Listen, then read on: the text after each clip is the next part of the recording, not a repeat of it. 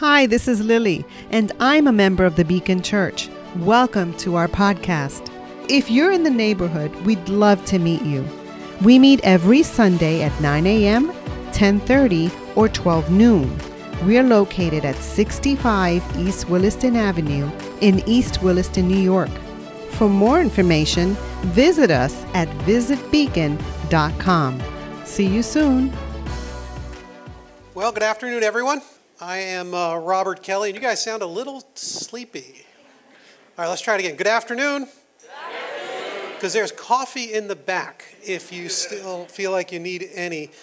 I am really glad that we are doing this two-week Matthew 25 challenge. And I like it because it helps to raise awareness and jostle us out of the sort of insular lives that many of us live that disconnect us from the needs of people all around us. I know this is my story. In fact, I have found it shamefully easy to get so wrapped up in my own little world that I forget the very real and significant needs of people in my own neighborhood and of people around the world. When I was a kid, I grew up in New Jersey, and I was part of a church there, and our youth group used to go to Newark to do street evangelism. Believe it or not, it was very, very cool. So we would show up, and people would be dressed as clowns, and we would have unicycles, and there'd be like magic tricks, and people playing instruments, and we would do a little show, and people would gather up. And this is back in the day when Newark was safe. Just kidding. Back then, it was way, way less safe than it is today. In fact, I can't even imagine with our whole helicopter parenting thing going on, how parents would respond to sending their youth off to Newark to do street evangelism. In some pretty tough neighborhoods, too. And you get a crowd, and then somebody would just stand up, and they would teach, and they would tell people about Jesus and open up the Bible, and it was really very cool. Well, anyway, what that was really, as a young person, that was a pretty eye-opening experience for me, to be sitting there in some very, very tough neighborhoods and just thinking, my goodness, this is what is out here in the world. That's not what I knew. Now, where I grew up, it wasn't, we were lower middle-class neighborhood, and I didn't really know it at the time because, it just felt like this is what you have, and that's all you really know about the world. But there was a significant amount of heartache and poverty, even in my own neighborhood, but nothing compared to what we were exposed to when we were doing these trips down into Newark and some other neighborhoods. And then, of course, I grew up, I went to college, I went to California, and there we were living in, kind of a lower middle income area, the kind of place where a lot of parents wouldn't want to send their college kids to go live, but we lived in a couple of those neighborhoods as well. But I was beginning to already get more and more removed from real and significant needs that are happening just in neighborhoods, a mile away from where we were living. Then I went to Chicago, and the distance grew even more. We were in a very kind of middle class, everybody had their own little house, and their lawns were all kept up, and they would all get out there with their snow blowers and, do their thing every winter, every day of every day. It was Chicago. Didn't love that. There, we were in our own little school bubble as well, and our church bubble. It was literally called North Suburban Church, and that's what it was. It was just a nice, quaint suburban church. And then I came to Long Island, and of course felt even more removed. Now, when we first moved here, we didn't realize this because we had to find a place to live, and so we were moving from Chicago, and I was looking for an affordable place in New York. Yes, see, now I know. There was actually no affordable place to live. So we had to look for a place that was less painful to live than the other places that we had to live. And we were up on the North Shore at the time working at a church up there. And so we picked a great little neighborhood called Manorhaven in Port Washington. Some of you know Manorhaven. It's a great little neighborhood. Well, someone who was not living in Manorhaven, they were living in a place more like Plandome or something like that, they heard that we were looking for an apartment, and they asked where we were going to live. And I said, we're looking at some really nice apartments up in Manorhaven. And they said, ooh, you sure you want to do that? And I was like, well, now I'm not. You're the one with local knowledge here. I'm moving in from out of state. You got what's going on? Well, it's not really a safe neighborhood. And now you have a wife and you've got a brand new baby. Joel was just born.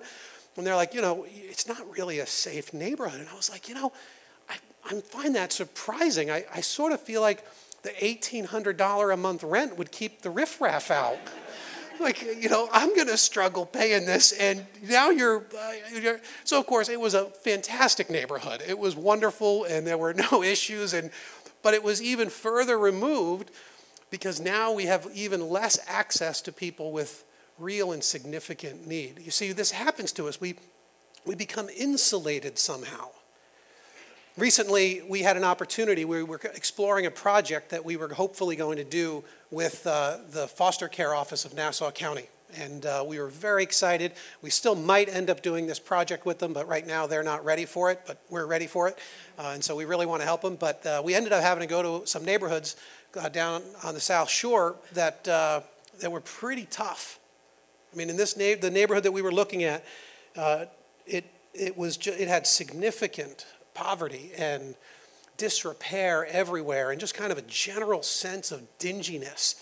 The sort of a place that if you had to imagine that, you were going to die and your kids had to go into foster care and they were going to go into these neighborhoods and homes, you would not be happy about it.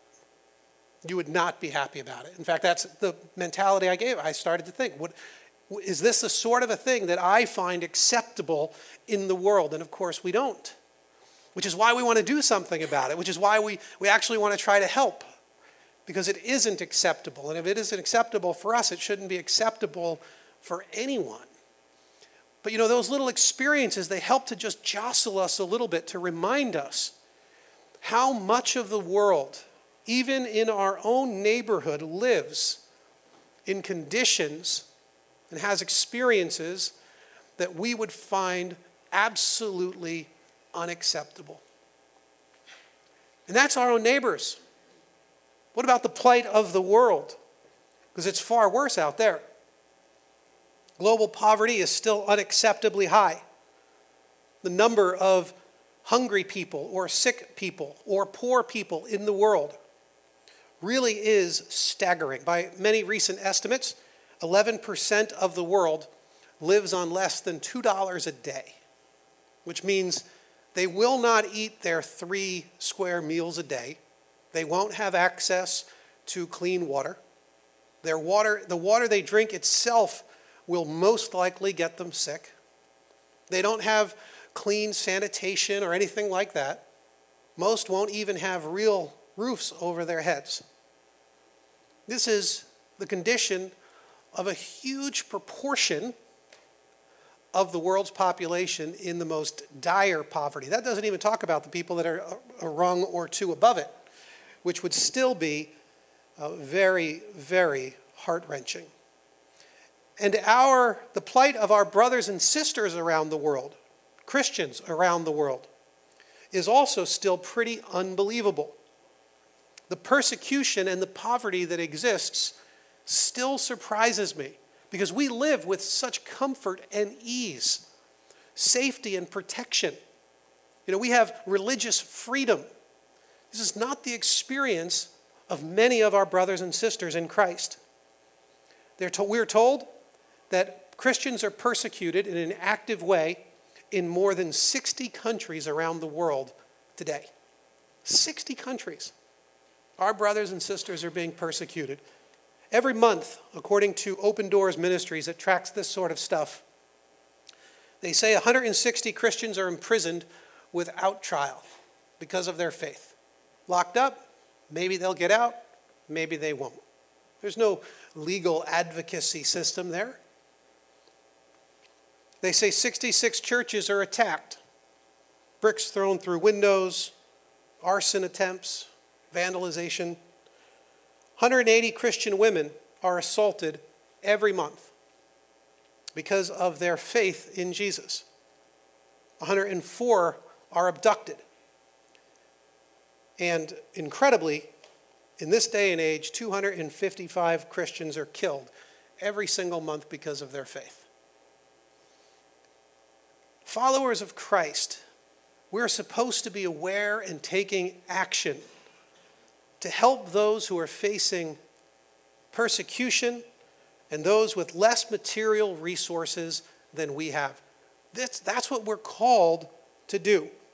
And it's why the Matthew 25 challenge is so helpful and important for us to participate in. World Vision is hosting this and running this in many churches around the country, even throughout the year. And they produced a little intro video for it. Then the king would say to those on his right, "Come, you are blessed by my Father. Take your inheritance, the kingdom prepared for you since the creation of the world. For I was hungry, and you gave me something to eat. I was thirsty, and you gave me something to drink. I was a stranger, and you invited me in. I needed clothes, and you clothed me. I was sick, and you looked after me. I was in prison, and you came to visit me." Then the righteous would answer him, "Lord, when did we see you hungry and feed you, or thirsty and give you something to drink? When did we see you a stranger and invited you in, or needing clothes and clothe you? When did we see you sick or in prison and go to visit you?" The king will reply, "Truly I tell you, whatever you did for one of the least of these brothers and sisters of mine, you did for me." The Matthew 25 challenge was a transformational moment for my family and I. There's one particular day when the challenge was to sleep on the floor, and I walked by my daughter's room, and she was already there on her sleeping bag reading her Bible. The Matthew 25 challenge was an incredibly spiritual experience for me personally. God was teaching us different things every day, and sharing it with each other was really exciting. Well, when it came to the Water Day challenge, three words come to mind: caffeine, withdrawal, headaches. Going without coffee all day was a lot harder than I thought. I'd get these headaches, but every time I did, it would remind me of the 6-kilometer walk that women and children have to do to get unclean water. My first thought was, this will be easy. I grew up missing meals and sleeping on the floor, but my daughters, not so much. They were challenged to come out of their Wi-Fi life and actually experience what kids around the world experience every single day.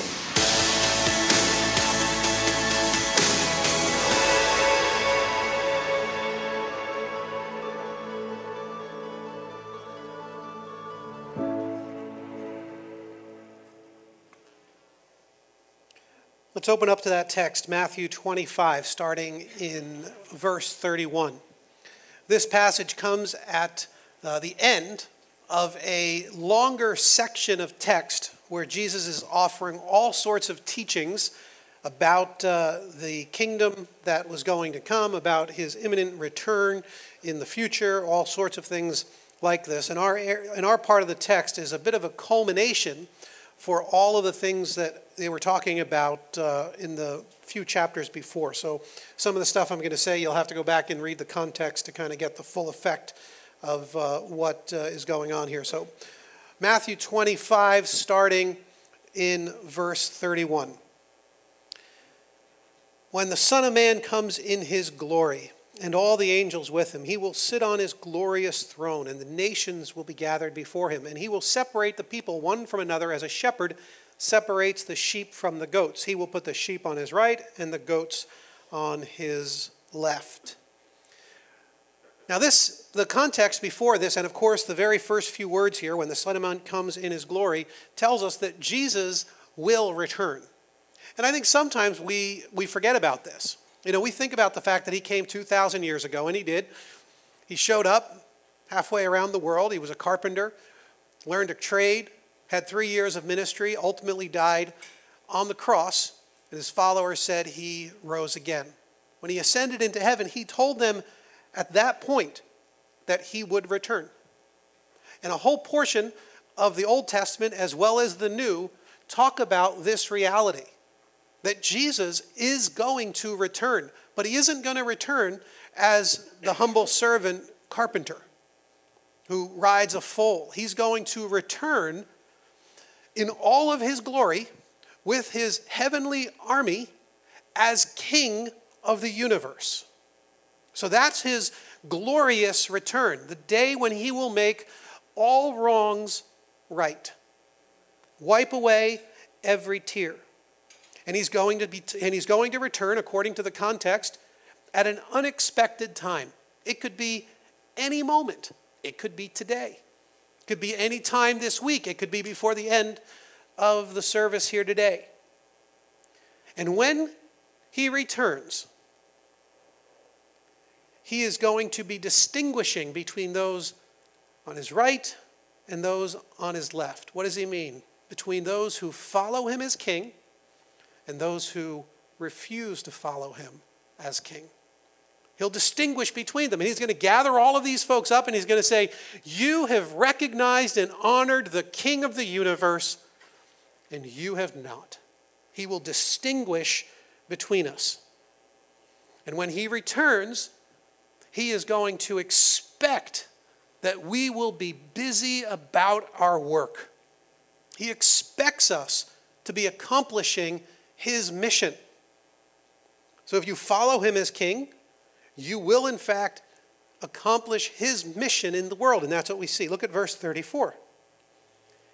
Then the king will say to those on his right, come, you who are blessed by my Father, take your inheritance, the kingdom prepared for you since the creation of the world. For I was hungry, and you gave me something to eat. I was thirsty, and you gave me something to drink. I was a stranger, and you invited me in. I needed clothes, and you clothed me. I was sick, and you looked after me. I was in prison, and you came to visit me. And then the righteous will answer him, Lord, when did we see you hungry and feed you, or thirsty and give you something to drink? When did we see you a stranger and invite you in, or needing clothes and clothe you? When did we see you sick or in prison and go to visit you? And the king will reply, truly I tell you, whatever you did for one of the least of these brothers and sisters of mine, you did for me. So you get the picture. All of the righteous, they've already been separated out. They're all standing there, and Jesus is like, hey, man, thank you so much for doing all these awesome things for me. And of course, they're thinking, I mean, not that we wouldn't have done it, Jesus. Like, if we knew you were there, we would have done it for you, of course, but we didn't. Like, he hadn't been arrested yet. When he was hungry in the wilderness for 40 days and 40 nights and no food, no water, what was going on? He was alone. They didn't have any opportunity to do any of these things for Jesus. Not to mention, he's already in this story taken on the title of king. We didn't do it. We would love to have. It'd be great credit you're giving us. And Jesus is like, no, but you do get the credit. You do get it. Because you were busy doing the work that I called you to do. I think this is one of the surest evidences that a person is a genuine Christian. There are all sorts of people who like to say they're Christians. So many people, even in our country, even at this time, would say that they're Christians. Oh yeah, I follow Jesus. I certainly hope to get to heaven at the end. I mean, why wouldn't I? And yet they aren't actually doing what Jesus has called them to do. And he's saying, listen, guys, I fully expect that you will actually be doing the work that I left for you. The very work I came to do, the very work I expect you to be accomplishing. This is why we always talk about our mission as a church. This isn't just a random collection of things that we kind of put together in a neat little graphic. Last week we looked at how you can live out our mission. Love God, love people, grow in Christ, serve the world in your work, in your vocation. We used it as sort of a grid to see how you could do it. But it's actually way more than simply a grid that you would use to think through your work life. It's a grid you would use to think through the whole of your life because it captures in a very summary form all of these kinds of teachings. For instance, we're told to, one of the things that we want to do is help us to love God. Well, what does that mean? Well, in our context, it means that you've recognized who your king is. It means you give him the awe and the respect and the honor that is due to the King of the universe. Anytime a really important person walks into like a room, you can see the deference that they're afforded. Even in a society like ours that isn't like particularly based on, you know, on position and privilege and things like that, you'll still see it. You'll get a celebrity. They'll get their special attention. If you are living in a monarchy, when the king enters the room, all eyes are focused on the king. Rightly so. Now we're talking not about some earthly king, flawed and damaged. We're talking about the heavenly king who himself has saved humanity. When we're saying, love God, we're talking about making that king the central focus of your life. We talk about love people. And the primary focus of Christian love is actually on your Christian, is toward your Christian family. Now I know some of you, that might not resonate with you. You might think, well, we're all kind of God's people. You know, everybody is, you know, is a child of God. But that's only true in sort of like the loosest, most, you know, tiny sliver of a way. Yes, we're all created by God in a sense, and so we're related as some sort of human family. But earlier in the book of Matthew, Jesus was asked this. Remember, he was told at one point, somebody said, hey, your mom is out there and your brothers are out there. And he's like, who is my mother and my brothers? But it's not them. They're my physical family. But my brothers and my sister, it's you. He looked out to the crowd and he goes, these are my brothers and these are my sisters and these are my mothers. This is my family. The people who will do what I've called them to do, they're my brothers and my sisters. The primary focus, and you'll see this, you'll read through the scriptures and time and again it will say this. Remember all of the love one another's, all those one another commandments? That's about how we are to live as followers of Christ together. How we're to treat each other in our spiritual family.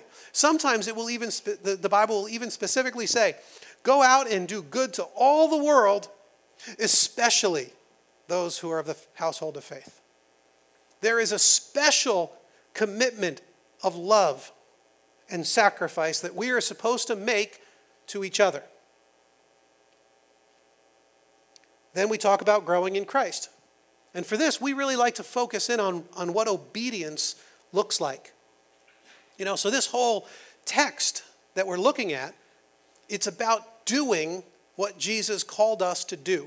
That's a life of obedience. That's what it means to grow in Christ. As you grow in Christ, you will obey him more fully and completely. I think, to me, something odd happened.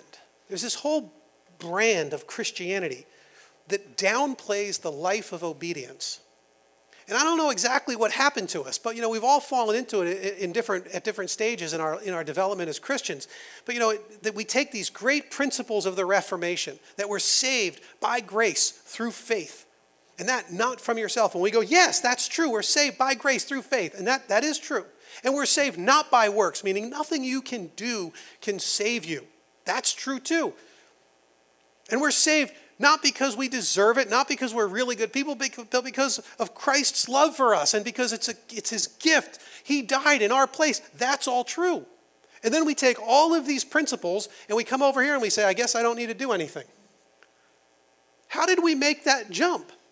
Now we say, well, I guess, you know, since it doesn't matter what I do, my works aren't what matters. It's not, I can't earn my salvation, so you know what, I'm in, I'm good. I don't have to worry about anything. Really? Because that's not what we see in the rest of the scriptures. Those are still true.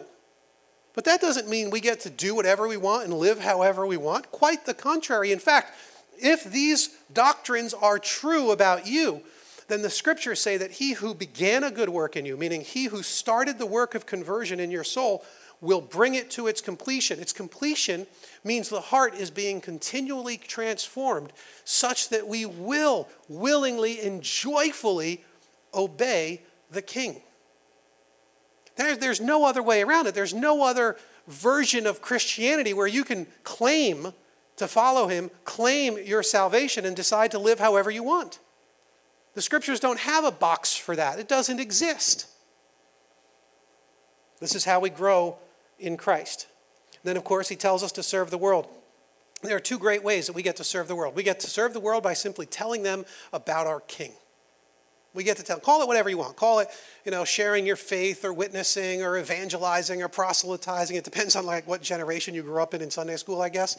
But, you know, you call it whatever you want. But the point is, You have been saved by the King of the universe. He has transformed your heart and your life. He has given you the gift of eternal life, and he has promised you a place, an inheritance in his kingdom.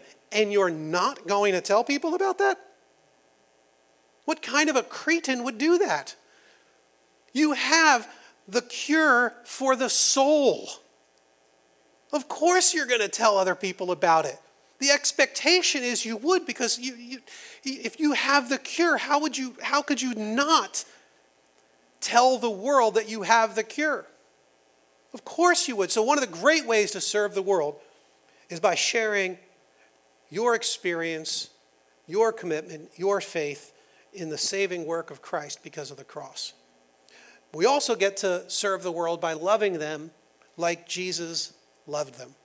And even if this passage and many other passages point to the need to devote ourselves to the brotherhood and the sisterhood of Christ, the family of Christ, many other passages give us the example of what it means to love the world, to serve the world in very real and concrete ways. For instance, you get the Good Samaritan.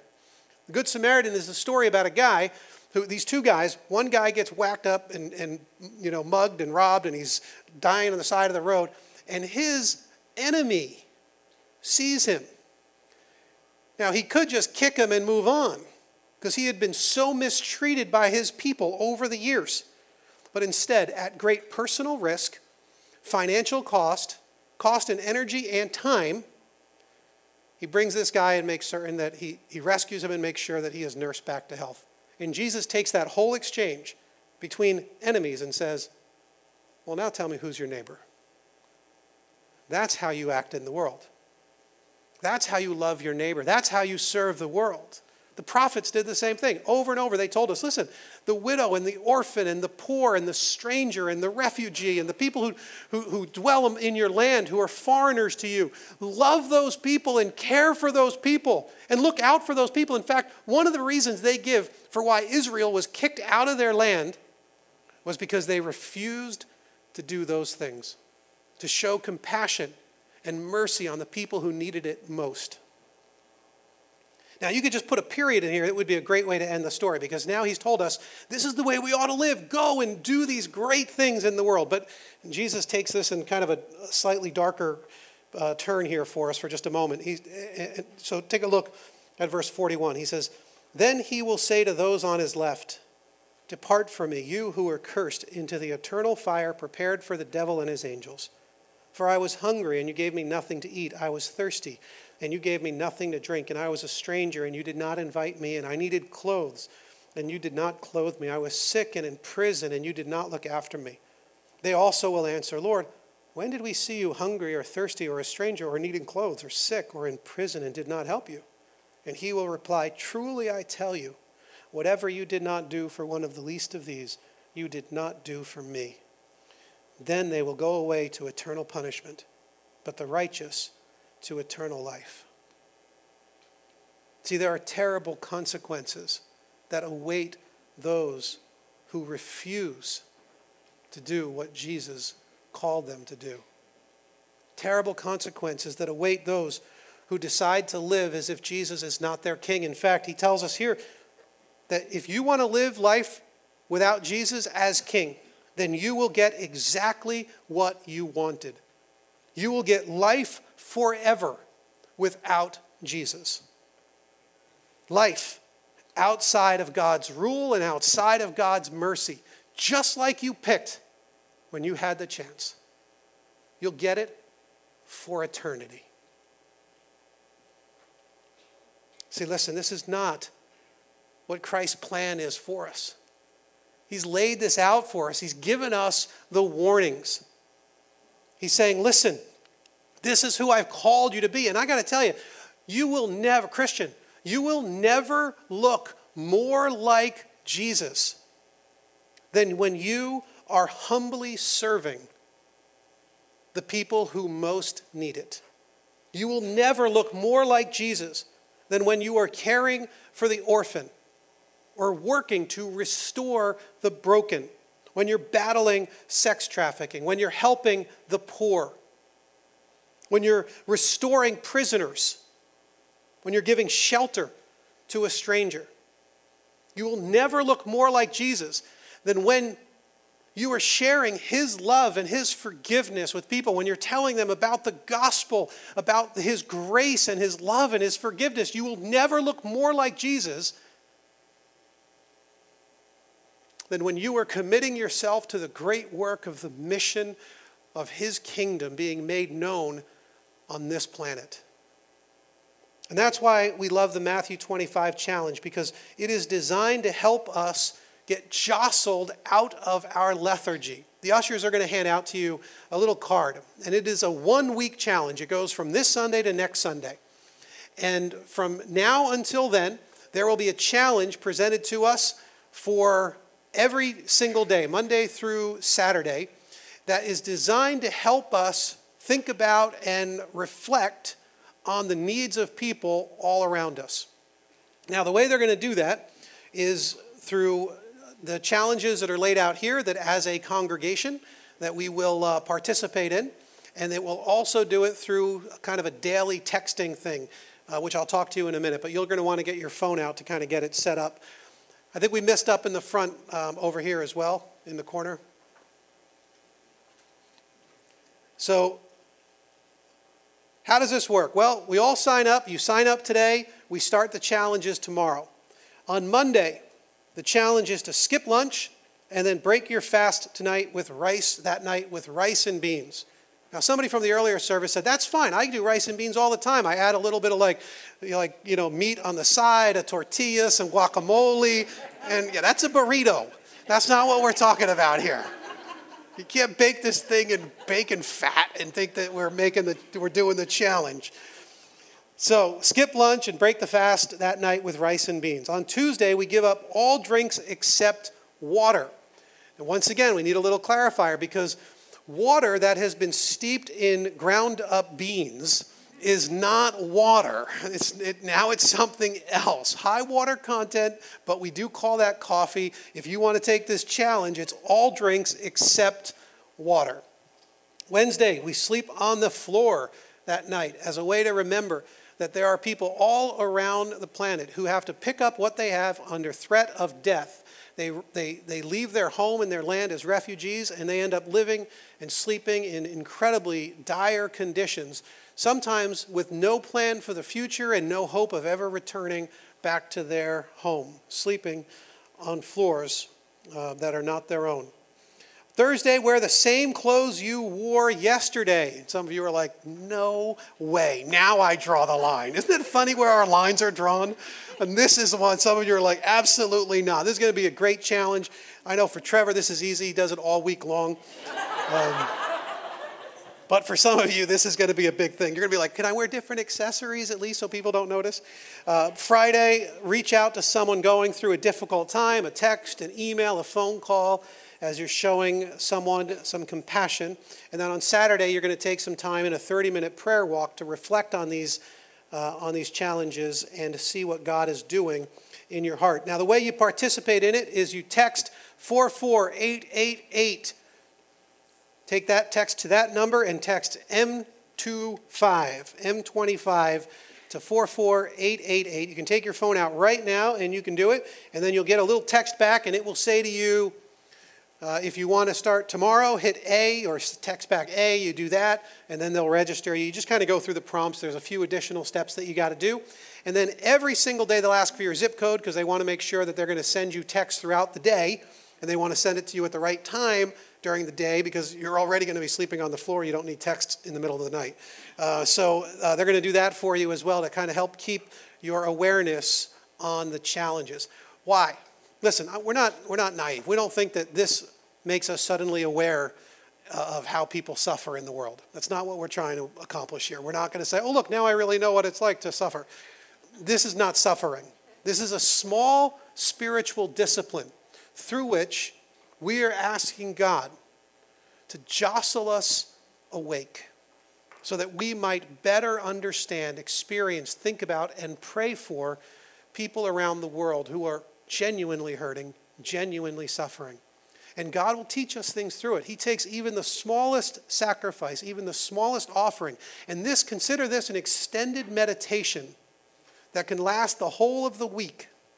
And if you participate in it and you're going to share, you'll see a whole lot of stuff on Facebook and people sharing stuff, ideas and thoughts on Instagram and what they're experiencing, encouraging you to post about it as well so that we can do this together as a community. And through it, to be continuing to ask God to transform our hearts and change the way we think and to make our hearts more like His. You'll also see, if you follow through all the prompts, there's a great family guide with a whole lot of other ideas. So this is something perfect to do. If you've got kids at home, this is something that you can all do together and really make it a significant spiritual experience for you as family and as friends to do together. I really do hope that each and every one of you, I'm going to certainly do it. I know my wife is going to do the challenge, and I really do hope that each and every one of you considers taking this challenge seriously and seeing if God will do some really neat work in our hearts as a result of the Matthew 25 challenge. I'm going to ask that the band come up. They're going to lead us in a song as we prepare our hearts to go to the Lord's table. And as they do that, I just want to pray and ask God to do something really special in our community here as a result of the challenge. Would you stand as we pray?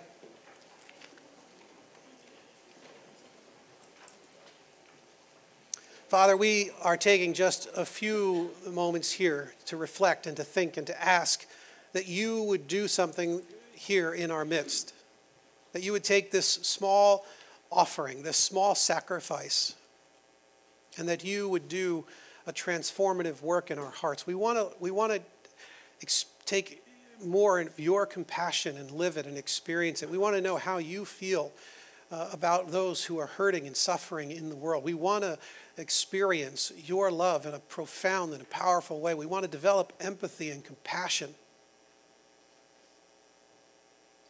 We want you, Lord, to challenge us over the course of this week so that next Sunday our hearts are in a great place as we receive an additional challenge and hear about some great other stuff that's going on in the world that we're participating in. Lord, I'm asking that you would use this week to prepare our hearts for next week, as well as to just open us up, shape us, Lord, so that we might become the men and the women that you've called us to be, living your mission here every day. We pray in Christ's name. Amen.